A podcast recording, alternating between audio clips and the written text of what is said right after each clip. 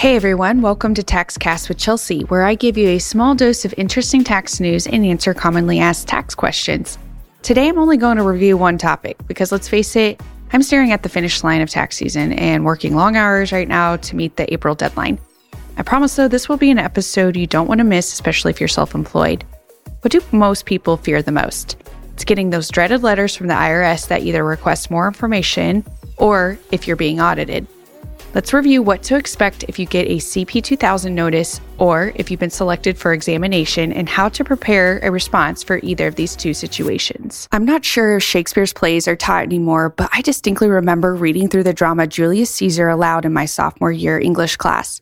The suspense generating with the Roman warning of beware the Ides of March, and then being immortalized with Julius Caesar's dying words, et tu, Brute, Fast forward 21 years later, and the tragedy continues in the form of taxation. This dread and anxiousness around the tax code expands to most people and only intensifies when a person receives a letter from the IRS, hence our tax topic for today. I've spent time in past episodes describing the impact of the Inflation Reduction Act and how the IRS has been allocated billions of dollars over the next 10 years. Remember that of the $80 billion Many lawmakers and citizens are considered alarmists with their concern that $45.6 billion was allocated to enforcement area alone inside the IRS. We were assured by Janet Yellen back in August of 22 that an increase in audits wouldn't occur for those making less than $400,000. Like many practitioners, I was skeptical back then and can now assure you that the alarmism was not in vain. Our small firm has already seen an increase in, in different types of IRS letters from clients as well as audits.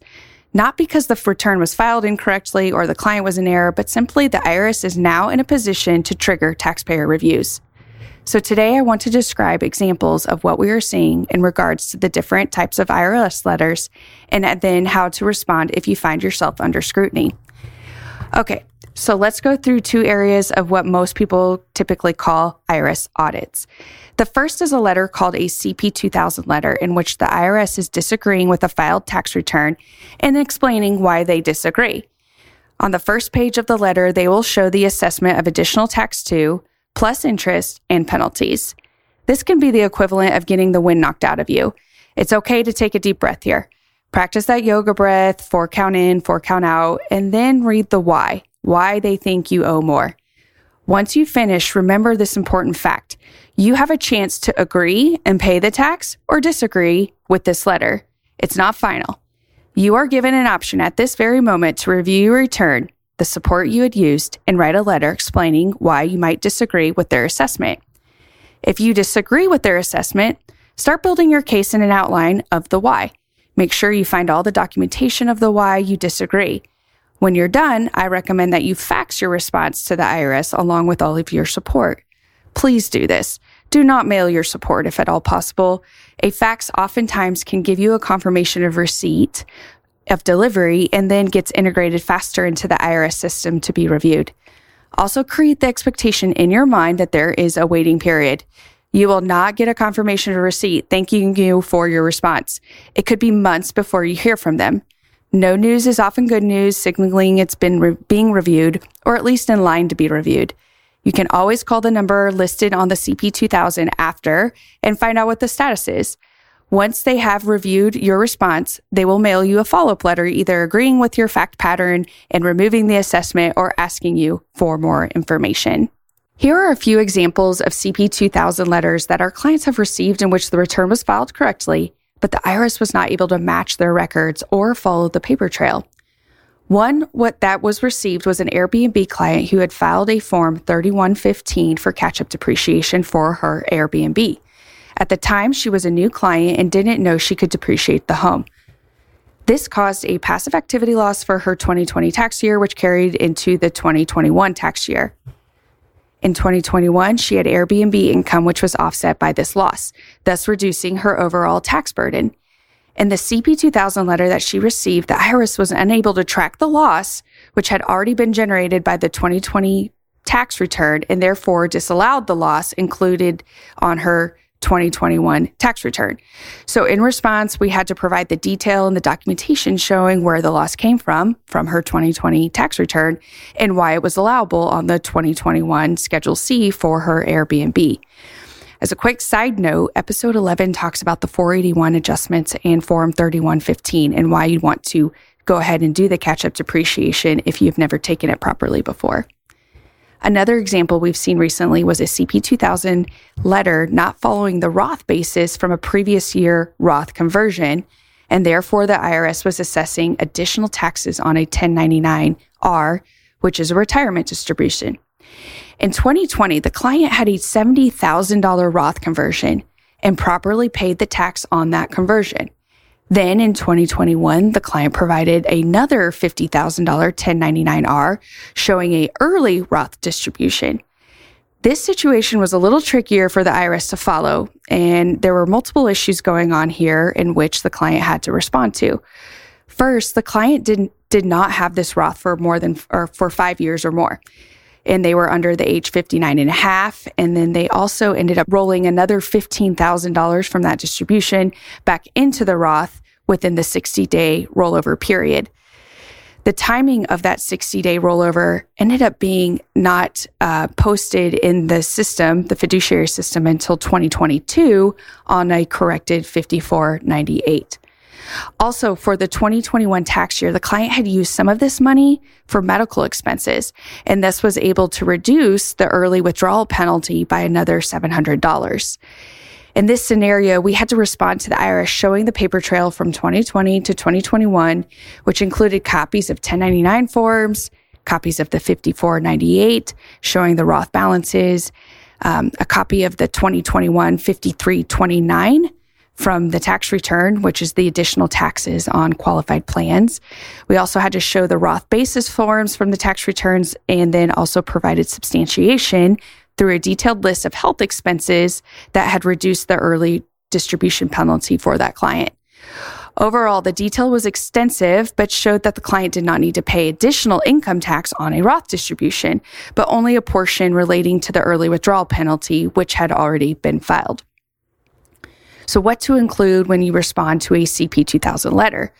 Well, you can see responding to a CP 2000 can often mean that you have to provide the paper trail for the IRS to understand the tax treatment described in the tax return under question. To respond, create the letter that outlines the disagreement, partial or all, and then create the support that explains this position. It is best to be concise, clear and to include everything in that first response. What I mean is to assume that the IRS employee who's reading your letter is newly hired and maybe doesn't know that much. So the letter should be clear and logical in the explanation with a trail showing point one, see exhibit A, point two, see exhibit B, and so on. Make the IRS's job easy in agreeing with your position. Lastly, you could get an actual audit in which the IRS sends a letter describing that you have been selected for examination. Their intent with this letter is for you to provide all documentation that they have requested to prove the correctness of your return. The clients that we have seen get selected are typically self employed or own a separate business. The IRS wants to see the support for their income, deductions, or credits and review against the totals that they had taken on the tax return. A self employed realtor of ours just got this his audit letter for the 2020 and 2021 tax years the IRS was requesting review of his auto expenses. So think detailed mileage log, advertising, supplies, travel expenses, meals claimed, and other expenses. So basically all his deductions for both years. For proof, he can provide canceled checks, proof of payment, invoices, or receipts to substantiate his claim to the deduction.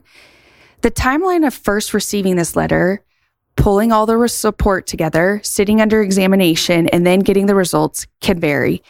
The letter requires first a call to the IRS within 10 days to schedule the examination. I will say that in this case of this client, he is still yet to be scheduled since no one will answer his phone call. No other option to communicate here.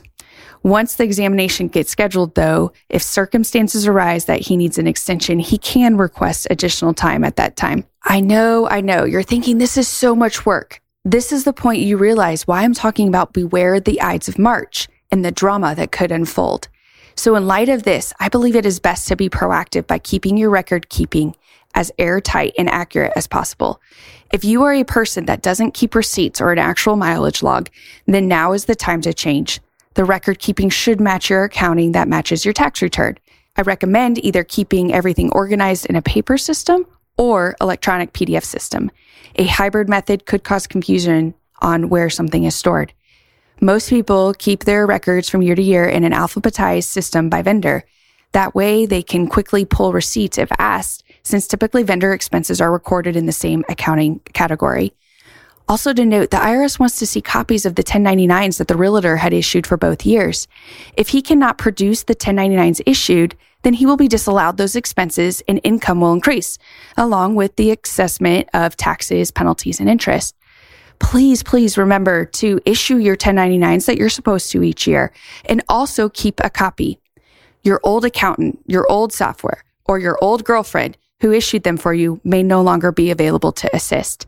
Ultimately, the best way to not just survive, but thrive through an audit is to have great records that are easily accessed in times of showing the proof.